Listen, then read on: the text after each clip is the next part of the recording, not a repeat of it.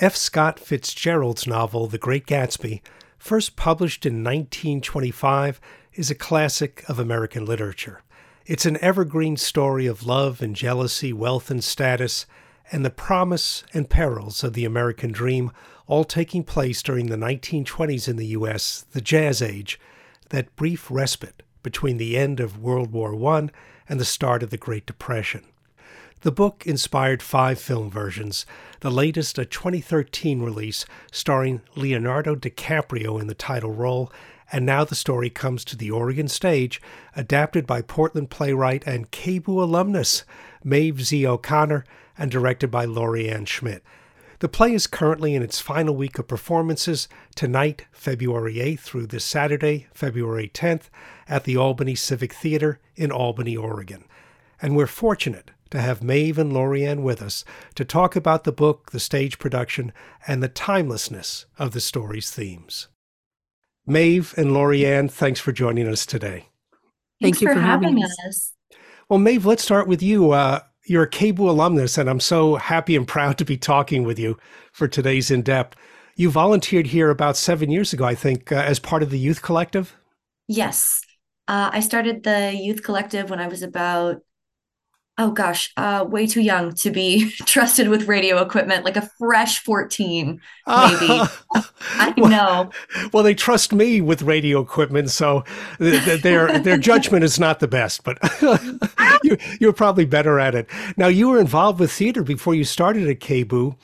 And your first acting credit came when you were just nine years old for a Portland Playhouse production of Bloody, Bloody Andrew Jackson, which I looked up. It's a rock musical. And that was followed by more on stage appearances, including several years in the annual production of A Christmas Carol that mm-hmm. Portland Playhouse puts on. When did you start writing the plays in addition to appearing in them? Oh, I feel like I've always been writing. I think the moment when you can look at like a piece of my work and go, no, that is recognizably a play. That is formatted as a play. That is intended to be on a stage starts when I'm about eight or nine. So around the time when I'm on the stage, I think the idea starts to get into my head, and you know, little Maeve goes, I could probably write the directions for this. I don't think I produced a like finished this could be on its feet. You could charge money to see this until I was 16. And let's talk about that the adaptation of The Great Gatsby. It debuted actually last year at the Village Home Education Resource Center in Beaverton, Oregon, not far from where I live. And Loriann, you're associated with Village Home. Can you tell us a little bit about the organization and what you do there? Yes, I have been with Village Home for about 14 years now. And I have taught there, I've been on the board. I've been a campus director for one of their satellite campuses, and I've been doing theater there for a really long time. Is that where you first met Maeve? Yes, that's where I first met Maeve. I was very excited to have met a fellow theater buff and somebody who I consider a kindred spirit in the theater world. And I was super excited to take all of our thespian troupe to go see Maeve's production in the Portland Center Stage's PDX Playwrights Fertile Ground. And uh, that was really exciting to go see Leaving Manzanita. And I'm telling you, the kids and I, we talked about it all the way home. It was amazing and relevant and mysterious and had lots of lots of things to talk about. And I was just blown away and thrilled. So I looked for the first opportunity I could to produce more of Maeve's work. Were you the one who commissioned the adaptation of The Great Gatsby? I did. I did. I've always wanted to have a, a, a rendition of this that is, first of all, truer to the book, and second of all, truer to the characters that are written. And the one and only adaptation that was authorized by the family is uh, dated and old, and it it just doesn't read uh, in a relevant way anymore for audiences of today. That's authorized by the F. Scott Fitzgerald estate. Yes, their family. Uh-huh. Yeah, and it was written a long time ago, and it reflects the values of that time. And I was really thrilled to know that it was coming into public domain. And so ahead of that, I worked and talked with Maeve about adapting it for modern audiences. And I know you've been active in theater like Maeve from the time you were in grade school. Yes. And you took on a number of roles from acting to costume and lights to stage manager. Was this your first directorial role, uh, directing no, Maeve's is, play? No, this is probably my 50th or so, maybe. Oh, okay. Well, you're a veteran director. Talking about adaptation itself, uh, obviously, The Great Gatsby is such a well known classic of American literature, read or assigned at least in many high schools across the country. And there have been several popular movie versions through the years. I, I mentioned in the intro the Leonardo DiCaprio one from 2013. Maeve, were you a little intimidated at all when adapting Gatsby for the stage?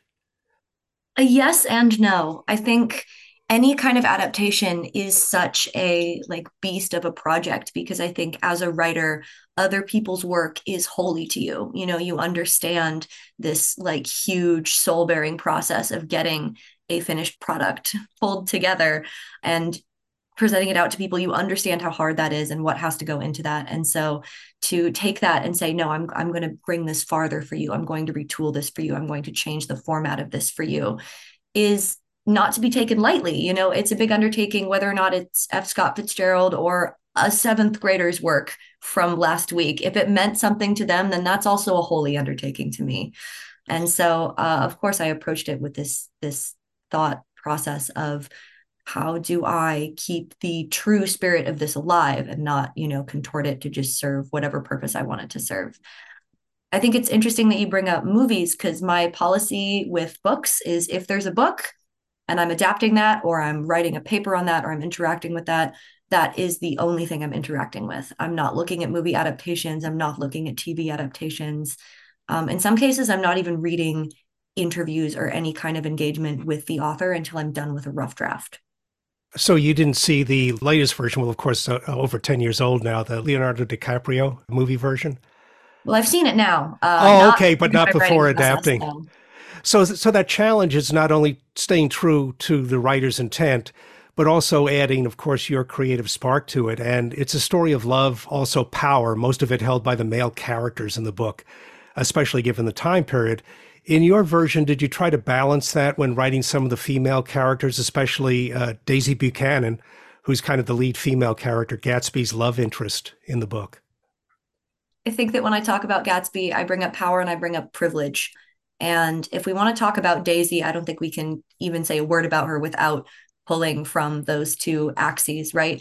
Daisy operates at this intersection of having this huge class privilege and having this huge wealth privilege and just the utter amount of doors that are open to you being a young beautiful wealthy white woman in new york society in the 20s right? But at the same time there is one person one entity that you will always always have to answer to and that is your husband. The sort of you know almost stand in for God sort of patriarchal um, um, pillar. That's the word I was looking for. There is this sort of patriarchal pillar that is almost like a stand in for God, for the word of God. And we talk about God a lot in The Great Gatsby and Dr. Eckleburg.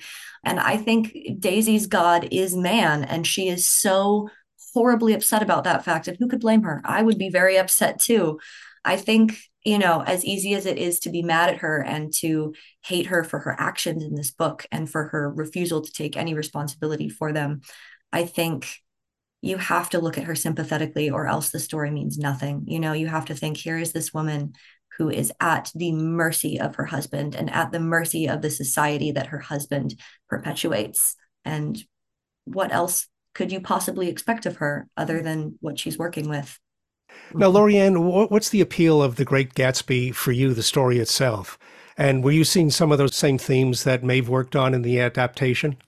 Right. I really was hoping for a Daisy that was three dimensional, that was not just a cardboard cutout and discounted. I think that a lot of times Daisy is thought of or written about as this victim of her circumstance. And while she is certainly a victim of her marital and privileged circumstance, she also has feelings and thoughts and desires and all kinds of emotions around her situation. And one of the things that I absolutely love is how she describes having a daughter. And her hope for her daughter is that she's a pretty little fool because that's all you can expect to be in this world. And I think that juxtaposes the fact that she's not a pretty little fool. She knows exactly what's happening, but feels powerless to change the world around her or the society. How did you collaborate with Maeve on the adaptation and staging for the theater? Maeve, I think you might have been in New York at the time when Loriann was staging it for uh, Albany Civic. I think that uh, the big part of the collaboration is really the material. And as directors, we usually don't get to meet our playwrights. Uh, I would love to meet Lauren Gunderson, but I haven't and probably never will, but yet I'll still direct her work. So I think that as directors, we come to a project using the text really as our as our gospel.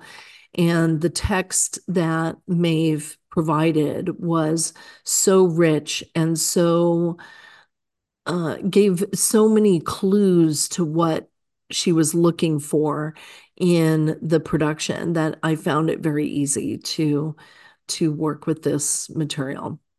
I was going to add that I gave them exactly two really hard and fast production notes because I really feel that as Loriann is saying, you know, my job kind of not ends, but my hand of God kind of ends at the end of the text. And that's really all I can give them. And beyond that, it's up to the director. But I left two notes in the script, and they are one, I didn't want to see any usage of the color green on stage at all whatsoever, except Gatsby's green light when it falls across the stage.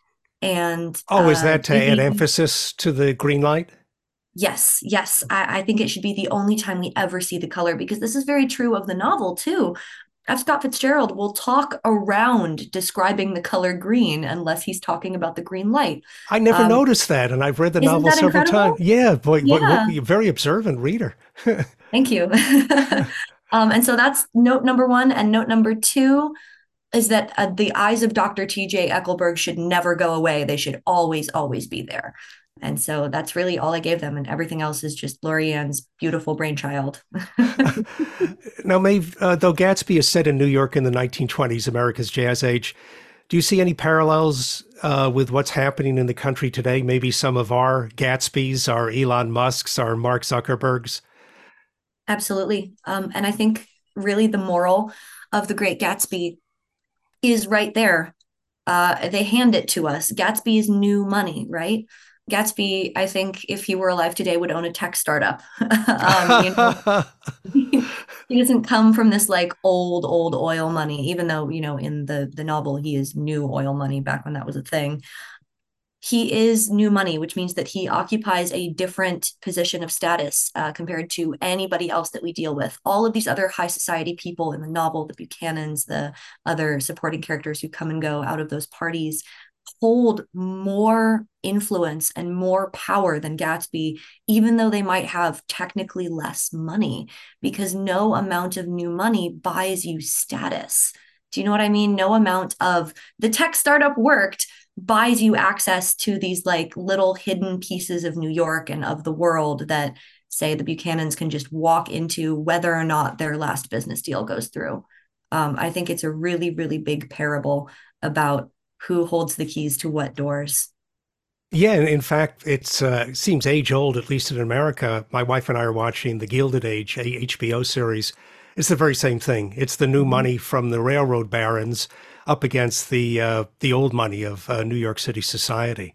I think the thing that makes Gatsby so timeless is exactly that power, privilege, and this idea that people with privilege can be careless and not just careless where you misplace things, but careless with people's lives.